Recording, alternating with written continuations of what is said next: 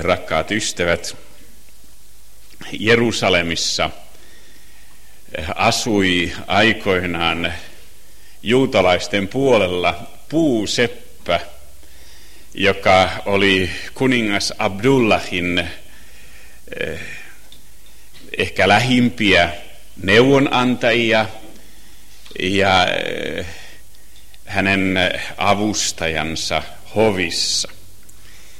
Ja sitten kun raja oli tullut ja eh, juutalaiset itsenäistyneet, niin sieltä toiselta puolelta, Arabian puolelta, jotkut arkkitehdit pyysivät eh, saada tietää, kuka on siellä paras puuseppä.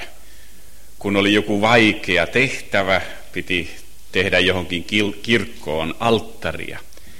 Niin kuinka kävikään, Jordaniasta ählämit, niin kuin YK-miehet sanovat arabeista ählän ja sählän. Ählämit sanoivat, että se paras puuseppa on tuolla juutalaisten puolella. Minä tunsin tämän puusepän, hän teki meille myöskin Jerusalemin työkeskuksen saanatuolin ja sen alttarin äh, öljypuuviilteistä. Ja yhtenä aamuna – oli kuuden seitsemän välillä, en tarkkaan muista. Tapasin tuon yli 80-vuotiaan puusepän eh, matkalla työhönsä. Aurinko oli vastikään noussut ja hän tervehti iloisesti ja sanoi, nyt on taas ihana, uusi ihana työpäivä edessä. En koskaan unohda hänen asennettaan.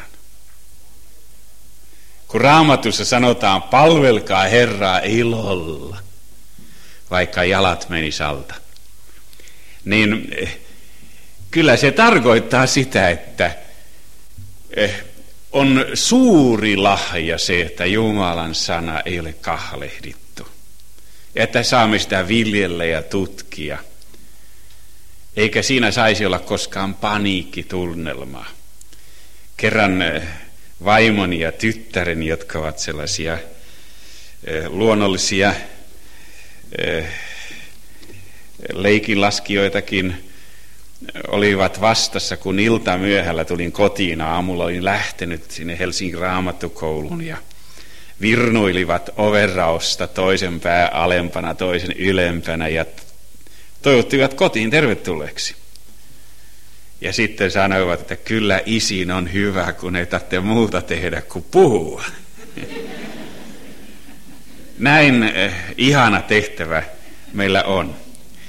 Olen kyllä tarkoituksellisesti valinnut vaikeat aiheet. Siitä syystä, että silloin täytyy puhua helppotajuisesti. Jos valitsee helpot aiheet, niin silloin useinkin puhuu vaikeatajuisesti.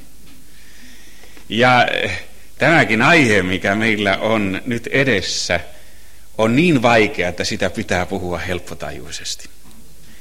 Kun puhumme Messiaasta, Kristuksesta, lain loppuna juutalaisten lähteiden valossa. Älkää nyt vain pelätkö, että teidän päänne ihan menee pyörälle – sillä eh, kotona aina kun lähden liikkeelle, tai hyvin usein vaimo sanoo, että muista sitten evankeliumi. Kyllä me nämä aiheet olemme valinneet siitä syystä, että evankeliumi kirkastuisi. Kristuksesta on kysymys. Yhdymme rukoukseen. Niin rakas vapahtajamme Jeesus Kristus, me kiitämme sinua siitä, että sinä olet sama eilen, tänään ja iankaikkisesti.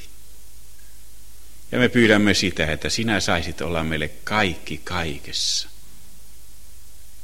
Sinä olet uskomme alkaja ja täydelliseksi tekijä. Ja pyhässä sanassa lupaat, että olet täyttävä hyvän työsi meissä tulemukseesi mennessä. Me kiitämme ja ylistämme sinua siitä.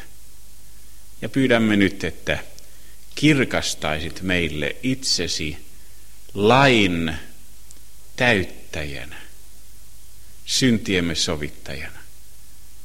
että näkisimme, mihin tämä asia perustuu. Anna pyhä henkesi meitä ohjailemaan täyteen totuuteen. Nimellesi kunniaksi. Aamen.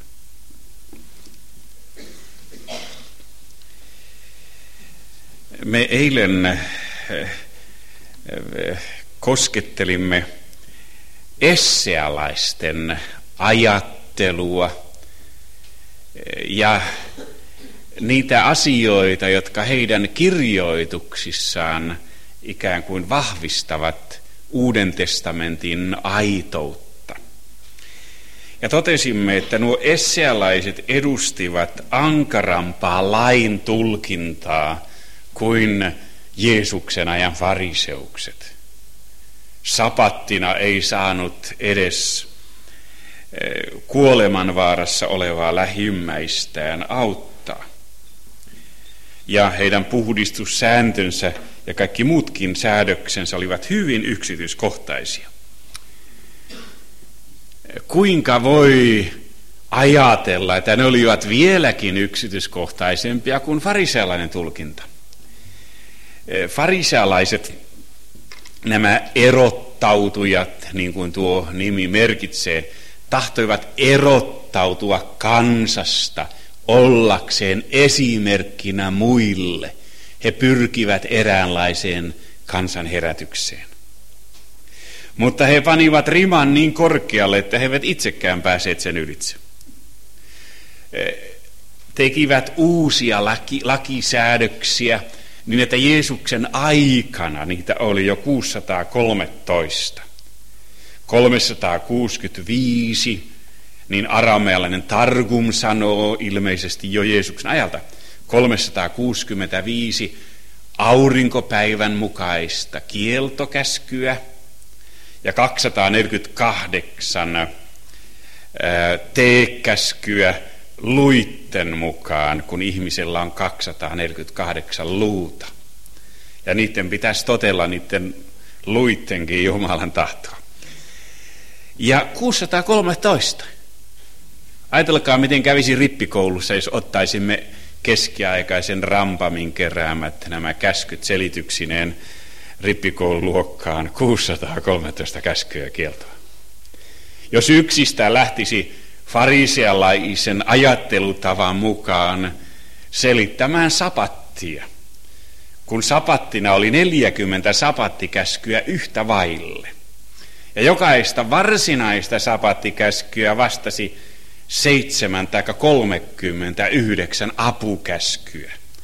39 kertaa 39 on elon laskuopin mukaan 1521 pidettäisiköhän rippikoulu, jossa keskityttäisiin pelkästään sapatinpitoon.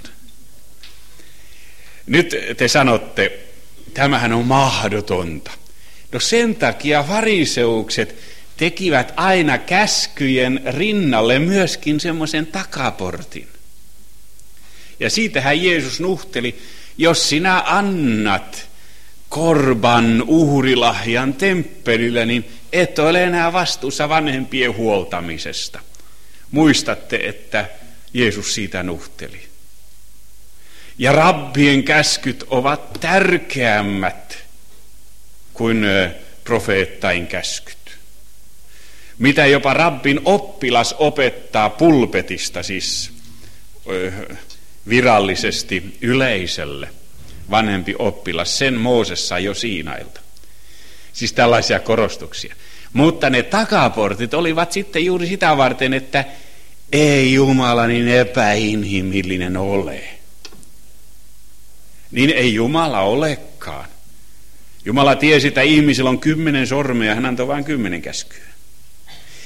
Mutta nuo Mooseksen lain tulkinnat, 613 käskyä ja kieltoa, olivat niitä asioita, joista profeetta Jesaja jo 700 vuotta ennen Kristuksen syntymää eh, moitti aikansa oppineita. Te kyllä löydätte sen sieltä, ei sitä kukaan pois ottanut Jesajan kirjasta. Se on Jesaja 28 13. Ja sitten siinä on vielä, vielä erikseen semmoinen loppu kaneettikin, Jesaja 29, 13. Jesaja 28, 13 alkaa ensin siitä kymmenestä jakeesta käsky käskyn päälle, läksy läksyn päälle, milloin siellä, milloin täällä. Näin ihmiset ovat tehneet sen sijaan, että Jumala on sanonut, tässä on lepo, antakaa väsyneen levätä. Usko on huoltoasema siinä mielessä. Ja käsky käskyn päälle, läksy läksyn päälle, milloin siellä, milloin täällä. Niin, että he kulkiessaan kaatuvat selälleen, ruhjoutuvat. Ja heidät kierrotaan ja vangitaan. Näin ihmisestä voi tulla lainorja. Jo Jesajan aikana, 700 vuotta ennen Kristuksen syntymää, profeetta näki tehtäväkseen moittia kansaa. Ja heidän Jumalan pelkonsa oli opittuja ihmiskäskyjä, Jesaja 29.13. On helppo muistaa 28.13 ja 29.13. Ja eh, tässä mielessä juutalaisuus oli muuttunut Jeesuksen aikana. Ja varsinainen Jumalan pelastustahto oli ikään kuin himmentynyt. Nyt kuitenkin rappit tulevat ja sanovat, että Jeesushan se vasta paljon vaati. Olkaa täydelliset niin kuin teidän taivaallinen isänne on täydellinen. No vanhassa testamentissa on moneen kertaan sanottu siitä, että olkaa pyhät. Kyllä Jeesus siis puhui raamatullisesti, mutta hän kukaan voi olla täydellinen. Ei Jumala mahlottomia vaali. Ja siinä mielessä tämä Jeesuksen opetus tuntuu monta kertaa vaikealta. Ja kuitenkin juuri tämä että me näemme Jumalan pyhyyden, riisuu ihmisen niin, että hänestä tulee anteeksi antamusta tarvitseva. Ja se tekee elämän niin yksinkertaiseksi. Kun me katsomme itseämme, niin Jaakob sanoo, täydellisyyden lain valossa, vapauden lain valossa.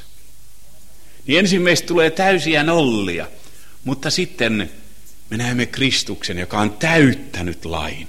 Kristus on lain loppu tai päämäärä. Niin se pitäisi kääntää roomalais 10 ja 4. Niin silloin me pääsemme vapauteen. Ja siitä äh, kirjoittaa esimerkiksi äh, apostoli Paavali Galattalaiskirjeessä siellä toisessa luussa jakeessa 19 sillä minä olen lain kautta kuollut pois laista. Juuri kun kohtaamme Jumalan täydellisyyden, vuorisaarnan sanoman, jossa näemme, että meillä ei ole yhtään mitään vietäväksi Jumalan eteen, niin me kuolemme lain kautta pois laista.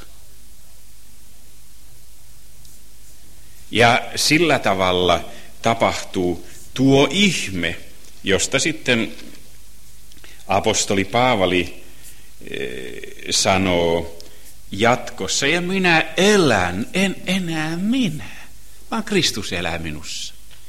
Ihminen ei enää elä omasta budjetistaan, omista säästöistään, omavaraisena, vaan hänestä tulee eh, riippuvainen Kristuksesta.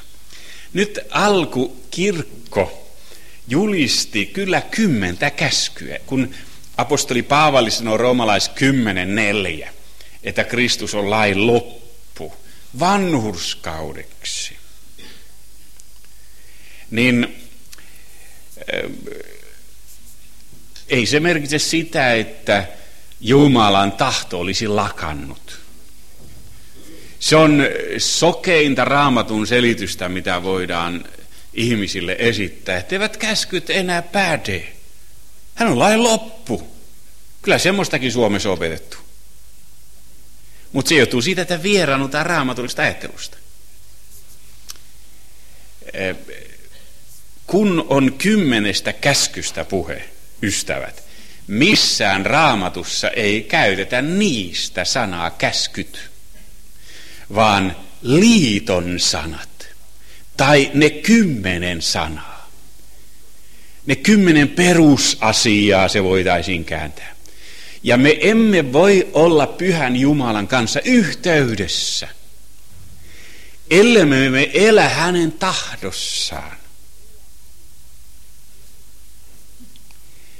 Ja nyt ähm, kymmenen käskyä, niin kuin suomeksi sanotaan kymmenen käskyä, ovat tällainen perusta, jolta pohjalta meidän tulisi niin kuin elämää katsella. Ja ne on helppo muistaa, kun jokaisen sormeen saa ne luntata, jos haluaa, kun niitä on vain kymmenen. Ja kun ajattelemme kymmentä käskyä, niin on muistettava, että juutalaiset hieman närkästyivät, kun kristityt sitä niin korostivat. Vielä Jeesuksen aikana luettiin joka sapatti kymmenen käskyä synagogassa. Mutta sitten noin vuonna 90, kun alkukristinen kirkko voimistui, ja, korosti, ja ensimmäiset kristityt korostivat kymmentä käskyä ja niiden merkitystä Jumalan tahdon ilmaisijoina, niin silloin Javnessa suuri neuvosto teki päätöksen, että eipäs luetakaan enää niitä sapattina. Ja näin ollen nykyään voi tavata juutalaisen, ihan hurskaankin juutalaisen, joka ei tunne kymmentä käskyä. Mä kerran tenttasin yhtä sellaista hurskasta ja hän häkeltyi aivan. 613 pitäisi tuntea, mutta ei niitä tunne eikä tunne kymmentäkään käskyä sitten. Meillä on monta kertaa ihan väärät käsitykset ihmisen hengellisestä tietomäärästä. Ja eh, rabbit lakkasivat lukemasta synagogassa kymmentä käskyä, ja Talmud sanoo, että se on sen takia, ettei ajateltaisi, että Jumala antoi Siinailta vain nämä kymmenen käskyä. Tästä on kysymys, kun lähdemme liikkeelle aiheestamme. Kristus on lain loppu. Laki, Toora, tarkoittaa opetusta. Juutalaisen tämän opetusasetelman, asenteen, oppisuhteen loppu. Se, Kristus on myöskin lain päämäärä, telos. Tuota sanaa käytetään yksi, yksi viisi Eh, käskyn päämäärä on rakkaus. Siinä on se sama kreikan sana. Ja tämä on niin kuin se lähtökohta. Ja nyt eh, onko sitten Kristuksella oikeus eh, antaa uusi laki, uuden käskyn minä annan teille. Rakastakaa toisianne. No eihän se uusi ole. Mikä siinä on uusi? niin kuin minä olen teitä rakastanut. Sillä Messias antaa uudet lain selitysperusteet. Te ameito rahadashin. Tämä peruste, perustelu, niin kuin minä olen teitä rakastanut, se on uutta. Ja Messialla on oikeus antaa ö, uusi käsky. Täällä on erässä kirjassa Kristuskon juuret, joka on vastikään ilmestynyt, joka on päivän tarjauksena vielä vähän aikaa pöydällä kuulemma.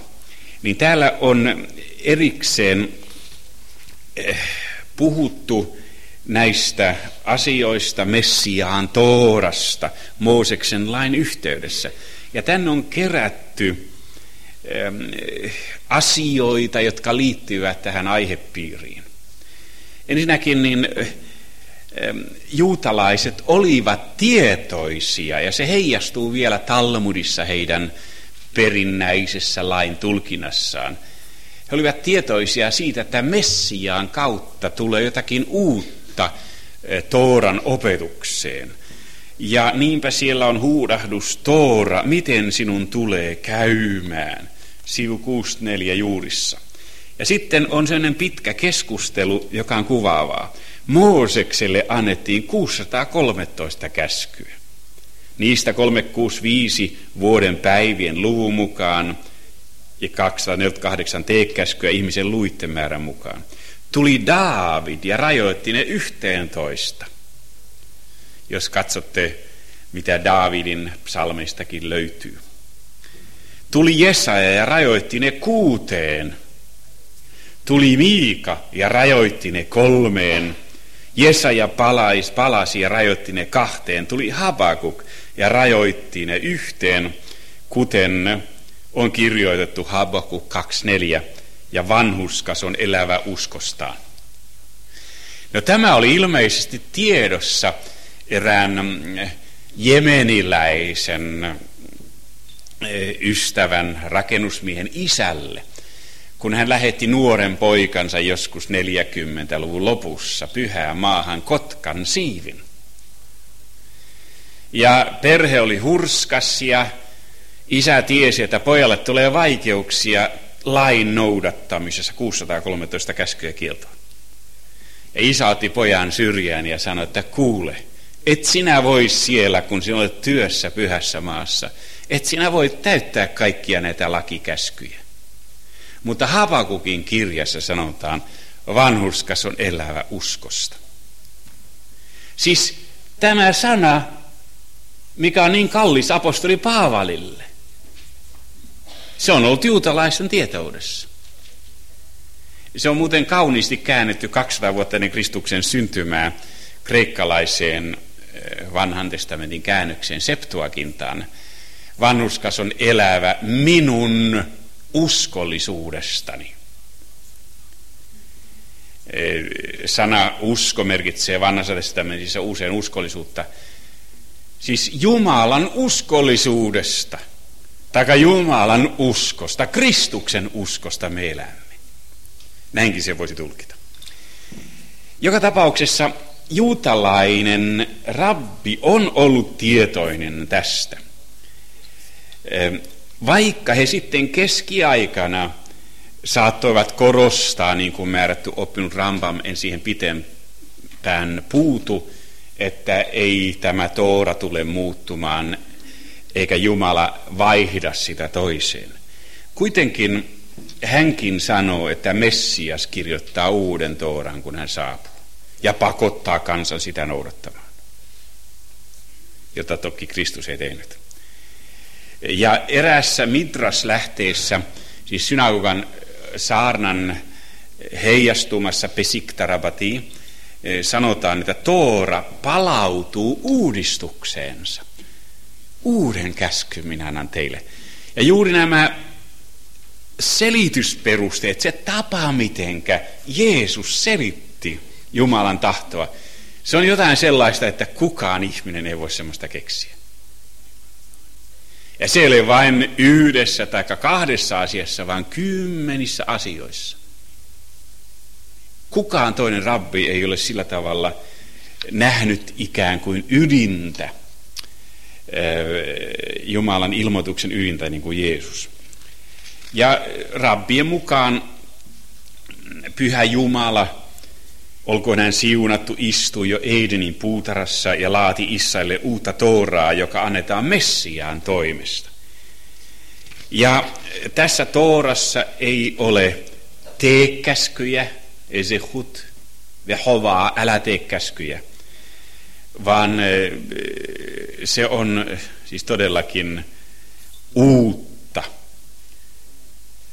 Ja se, kun tätä Talmudin sanaa ja Zoharin sanaa yhdistetään,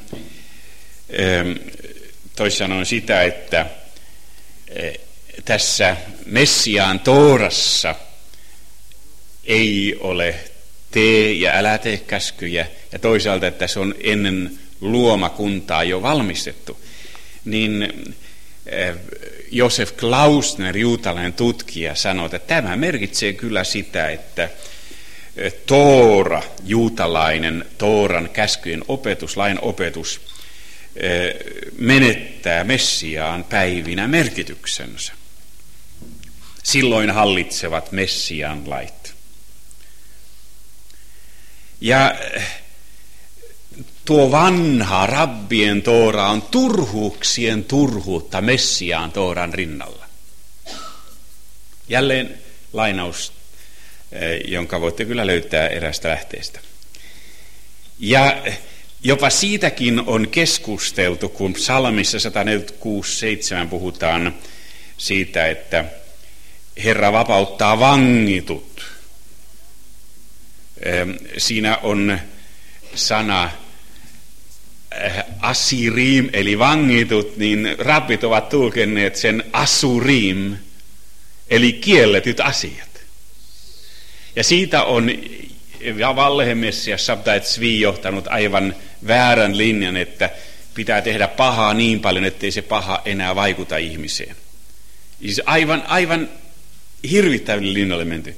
Mutta rabbit ymmärsivät tuon kyllä näinkin, että Messias, kun hän tulee, hänen aikanaan joka, jokainen saastainen eläinkin julistetaan syömäkelpoiseksi. Mitä se tarkoittaa? Jeesushan selitti ruuista, että ei se mikä menee niin kuin ihmisen sisään, ei se saasuta ihmistä, vaan se mikä sieltä tulee ulos meidän lävitsemme, se, se vasta saastuttaa ihmisen. Kukaan essialainen ei olisi voinut näin kirjoittaa. Ei kukaan.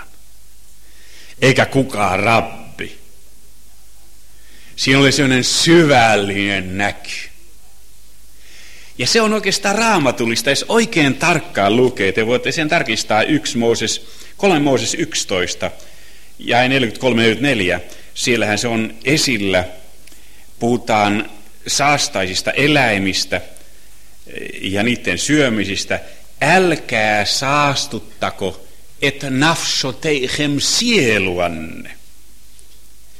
Kun on siis kysymys näistä eläimistä, matelevista ja niin edespäin, niin ei aina ole kysymys siitä, että se olisi myrkkyä.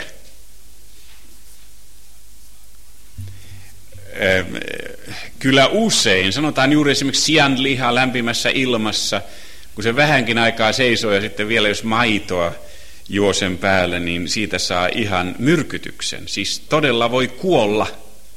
Tiedän esimerkkejä että kyllä siinä tarkka pitää olla.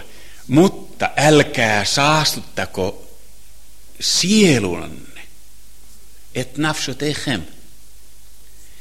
Ja on paljon asioita, jotka ovat niin kuin esteettisesti sopimattomia. En minä ainakaan kovin mielelläni syö onkimatoja. Joskus poikasena, en muista olenko minä ollut niin rohkea, mutta ainakin toverini oli, että hän kyllä söi aina markasta yhden onkimadon. Ystävät, on paljon sellaista, joka ikään kuin sovi.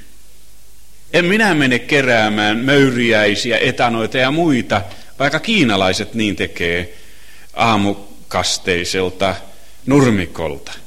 Ja jotkut Kiinan lähettimekin ovat niin tehneet. Ja syöneet siitä sitten hyvän aamiaisen. Älkää saastuttako sieluanne.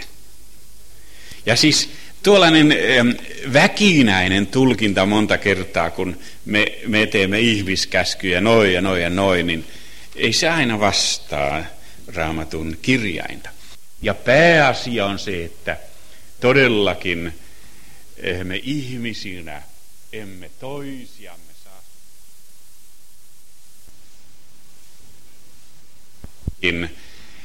Me ihmisinä emme toisiamme saastuttaisi väärillä asenteilla ja puheilla.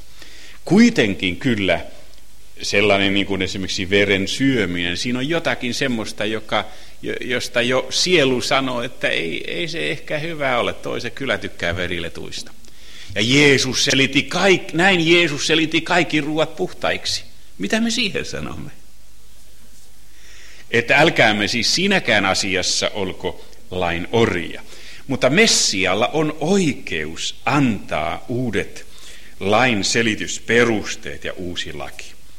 Ja siinä mielessä Jeesus toimi valtuuksin ihmisen poikaan sapatin Herra. Ihmisen poika sana tarkoittaa Messiasta, Kristusta, koska hän tulee taivaan pilvissä, Daniel 7 mukaan. Nyt niin helposti me unohdamme tämän asian ja silloin meidän on vaikea hyväksyä sitä, että Kristus on lainalaisuuden loppu. Minä olen lain kautta kuollut pois laista. Ja kuulkaas, mitä kirkkaampi on laki, mitä terävämpi on laki, sitä syvempi on Jumalan armo. Ja me emme saisi näitä kahta asiaa, näitä klassisia asioita, laki ja evankeliumi, hävittää. Juutalan tosin ei yleensä askaroide, askaroitse sillä tavalla näin vastakohtaisasetelmin. Mutta kuitenkin laki, Jumalan tahdon julistus ja Jumalan armon julistus, ne kuuluvat yhteen ja laki kasvattaa Kristukseen. Ja jokainen suu tukitaan ja kaikki tulevat syyllisiksi Jumalan edessä. Rakastan tuota sanaa. Sillä hyvä olisi, että meidän suumme tukittaisiin kaikesta väärästä omavanhuskaudesta. Mutta mikä on tuo logiikka, josta apostoli Paavali puhuu eh, roomalaiskirja 10.4? Sehän on kaanaan kieltä. Siinä sanotaan jakeesta kolme lähtien neljä kertaa jotakin vanhurskaudesta. Kun he eivät tunne Jumalan vanhurskautta, vaan koettavat pystyttää omaa vanhurskauttaan. Eivät he ole alistuneet Jumalan vanhurskauden alle, sillä Kristus on lain loppu vanhurskaudeksi. Usein käsitellään, niin kuin erässä kirjassa tutki, tutkimuksessa, olkoon kenen on, Paavali ja laki, niin käsitellään tätä ongelmaa ilman vanhurskauttamisoppia eikä ymmärretä sitä, mihinkä tämä apostoli Paavalin opetus oikein tähtää. Ja sitten apostoli Paavali sanoi, että se vanhuskaus, joka uskosta tulee, sanoo näin, älä sano sydämme, sydämesi, kuka nousee taivaaseen ja tuomaan Kristusta alas, kastua alas syvyyteen. Ja siinä viitataan sovitusopin asetussanoihin. Olen raamattokoulussa nimittänyt viidennen Mooseksen kirjan kymmenen luvun eh, jakeesta 11 alkavan kohdan tällä otsakkeella sovitusopin asetussanat. Ja ne olivat ilmeisesti apostoli Paavalille rakkaat. Sillä siellähän puhutaan käskyistä, joiden olisi pitänyt olla helpot, mutta ihminen olemuksensa turmeltuneen sisimpänsä johtamana lankesi pois Jumala yhteydestä, eikä noudattanut. Ja sitten sanotaan jakeista 12 jatkaen, kun käsky ei ole kaukana, ei se ole taivaassa, eikä sinun tarvitse sanoa, kuka nousisi meidän puolestamme taivaaseen noutamaan sen meille ja julistaisi sen meille, että me sen täyttäisimme. Ei se ole meren takana Tuonelassa, se on yksi sanonta, rabbienkin sanonta Tuonelasta. Eikä sinun tarvitse sanoa siis, kuka menisi meidän puolestamme Tuonelaan noutamaan sen meille ja julistaisi sen meille, että me sen täyttäisimme. Huomaatte sanan meidän puolestamme, joka ei ole siis Paavalin kirjeessä kyllä. Meidän puolestamme, pronobis. On kysymys siitä, että Messiaan on meidän puolestamme mentävä aivan tuonelaan, astui alas tuonelaan. Kuoleman tuskissa. Ja meidän puolestamme hän on noussut taivaisiin. Hän on meidän puolestamme tehnyt kaiken. Kun on suuri sovintopäivä, juutalainen miehen puoli uhraa kukon poikanen, kukon pojan ja naiset sitten kanoja – ja rukouskirjassa on monta kertaa tuo kaava Tämä on minun puolestani, minun sijastani, minun sovituksekseni. Kukko menköön kuolemaan ja minä pitkään ja hyvään elämään. Siinä on sana minun puolestani, minun sijastani. Toisin sanoen, kukoverta yritetään pirskottaa, mutta eihän se ketään puhdista. Jumala antoi ainokaisen poikansa, joka on meidän puolestamme kaiken tehnyt. Ja nyt logiikka, sijaissovituksen logiikka on siinä, että Jumala antoi lakinsa, että sitä julistettaisiin ja se täytettäisiin. Mutta kun ihminen ei kykenyt täyttämään lakia, niin Jeesus Kristus tuli meidän puolestamme ja täytti lain niin, että me julistaisimme tätä täytettyä tekoa. Kristuksen puolesta me olemme siis lähettiläinä ja pyydämme antakaa sovittaa itsemme. Tässä on logiikka. Tässä on niin kuin sijaisopin asetussanat. Ja vannuskauttamisoppi liittyy syntien anteeksi antamiseen. Siitähän on paras määritelmä tietenkin Jesaja 53 ja 11, jossa sanotaan, että tuntemuksessa kautta hän minun vanhurskas palvelijani vanhurskauttaa monet sälyttäen päällensä heidän pahatekonsa. Ja katekismus sanoo, että se liittyy syntien anteeksi antamukseen. Tämä vanhurskauttaminen ja näin meidät puetaan Kristuksen puhtauteen ja pyhyyteen. Tästä on kysymys, että Jeesus Kristus on meidän puolestamme Messiaan valtuuksin kuollut ja noussut ylös. Ja me julistamme hänen täytettyä tekoansa. Niin kuin psalmi 22 viimeinen jae, joka puhuu siitä, että Jumalan Jumalle, miksi mut hylkäsit, ja sitten hänen kärsimyksistään, Messian kärsimyksistä. Viimeinen jae sanoo, he tulevat ja julistavat hänen vanhurskauttaan. Vanhurskauttamisoppi. Hänen vanhurskauttaan. Psalmi 22 viimeinen jae. Hänen vanhurskauttaan, että hän on tämän tehnyt kiassa. Joka sekin on uhrikieltä. Jeesus Kristus on yhdellä uhrilla kerta kaikkiaan sovittanut kaiken ja siinä mielessä hän on lain alaisuuden loppu. Ja me kohtaamme lain koko hirvittävän pyhyyden. Ja näin me omassa tunnossamme säikähdämme. Meistä tulee tuomittuja ja kadotettuja syntisiä. Ja sitten Jeesus Kristus on meidät lunastanut. Tätä se on. Ja siinä on voima. Mutta vain pyhä henki opettaa tätä. Heikki Sihteerimme sanoi kerran Jerusalemin saunassa, että on kahdenlaista uskontoa. On sellaista, minkä ihminen itse tekee, ja sitten on armon uskontoa. Se oli hyvin sanottu noin saunassa sanotuksi asiaksi. Ja todellakin siitä on kysymys, että me pelastumme armosta. Ja mitä pyhä henki tekee? Pyhä henki näyttää todeksi synnin vanhuskauden ja tuomion, sillä kaikki synti on tuomittu. Juutalainen ihmiskäsitys on tosin sellainen, niin kuin Jerusalemissa TV-rabbi sanoi, että äh, ihmisessä on enemmän valoa kuin pimeyttä, enemmän hyvää kuin pahaa, mutta kristityt opettavat toisella tavalla – näin sanoi Avidor Hakohen Sapatin avauksessaan kerran. Todellakin me olemme läpikotaisin turmeltuneita, tuomittuja syntisiä. Mutta Jeesus Kristus on sovittanut meidän syntimme.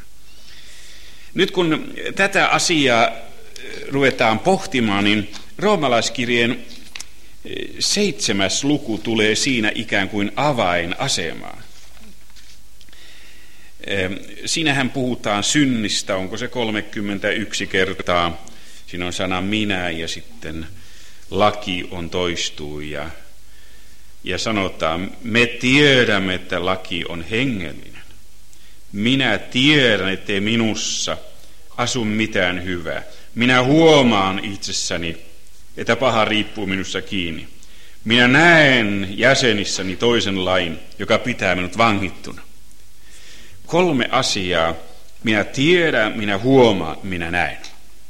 Ja vain pyhä henki voi tämän meille kirkastaa. Tosiaan uskova ihminen, se on niin kamalan paha omissa silmissään.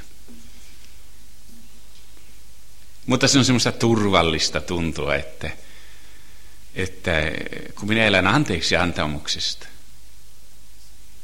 ja annan koko elämäni Kristukselle, niin kyllähän minut kurjen hoitaa. Ja minulla on suuri pankkitili, joka ei koskaan ehdy. Hän on täynnä anteeksi antamusta. Tämä on vanhuskauttamisoppia, voisi sanoa.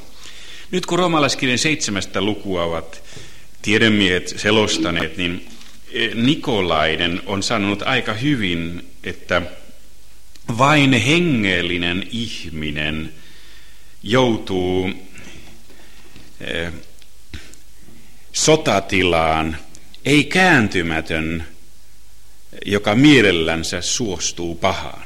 Siis hengellisellä ihmisellä on tämmöinen sotatila. Taas Räisänen on viimeisessä kirjassaan siitä puhunut, että syvälle luotaava motiivien erittely oli Paavalille vielä vierasta,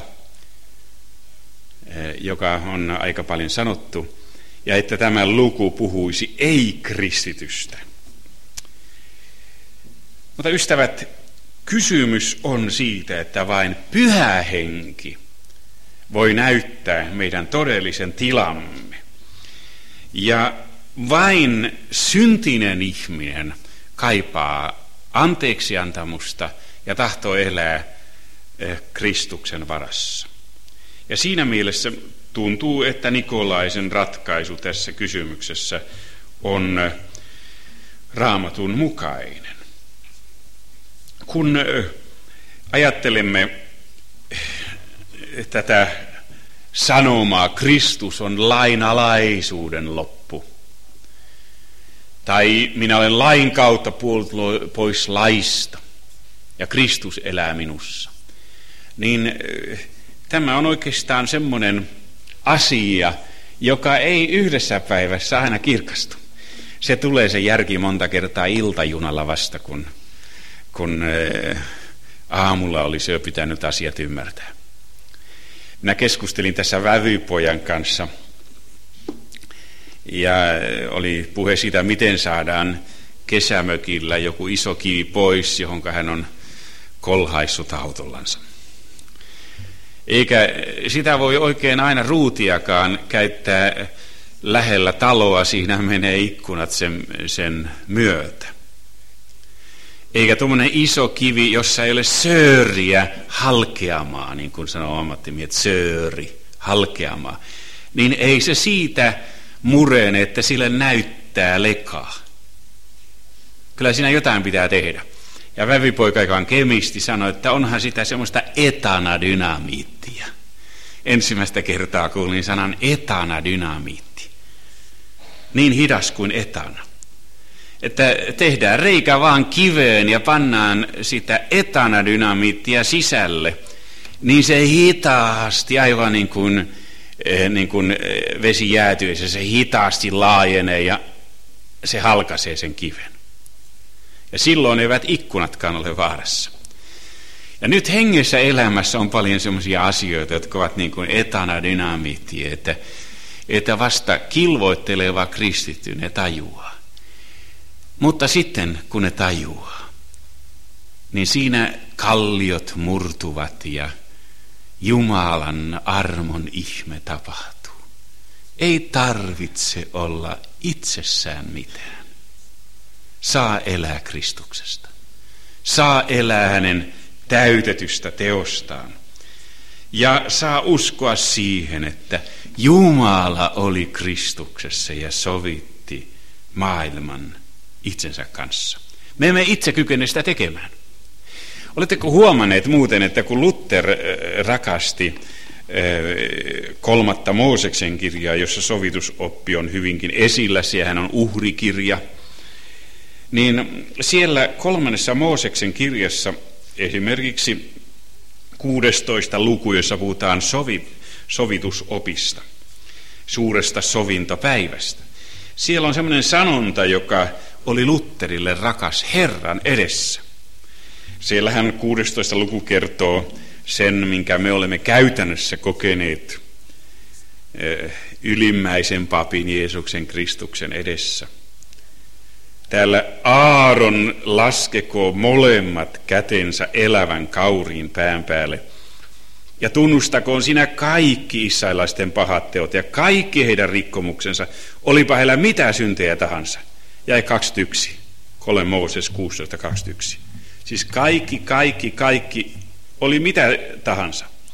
Ja pankoon ne kauriin pään päälle ja lähettäköön sen sitä varten varatun miehen viemänä erämaahan. Tässä on puhetta syntikauriista.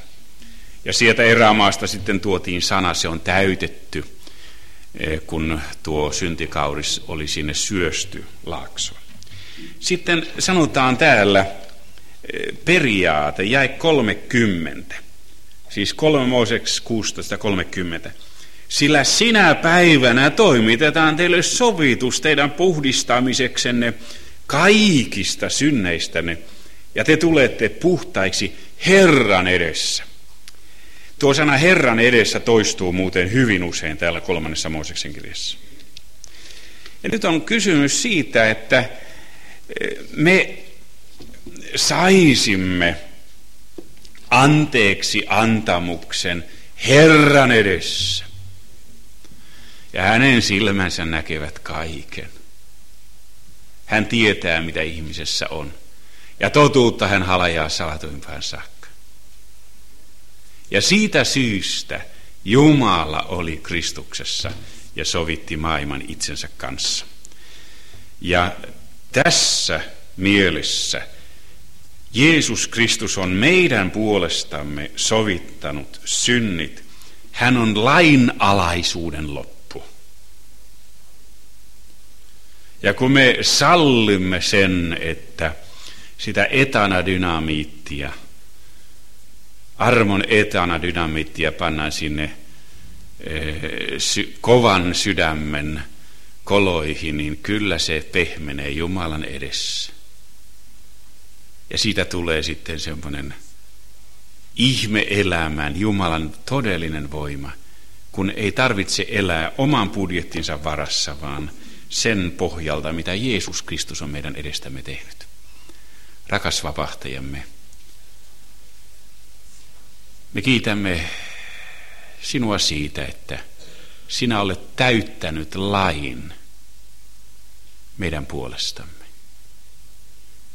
Ja me saamme elää sinun täytetystä teostasi. Aamen.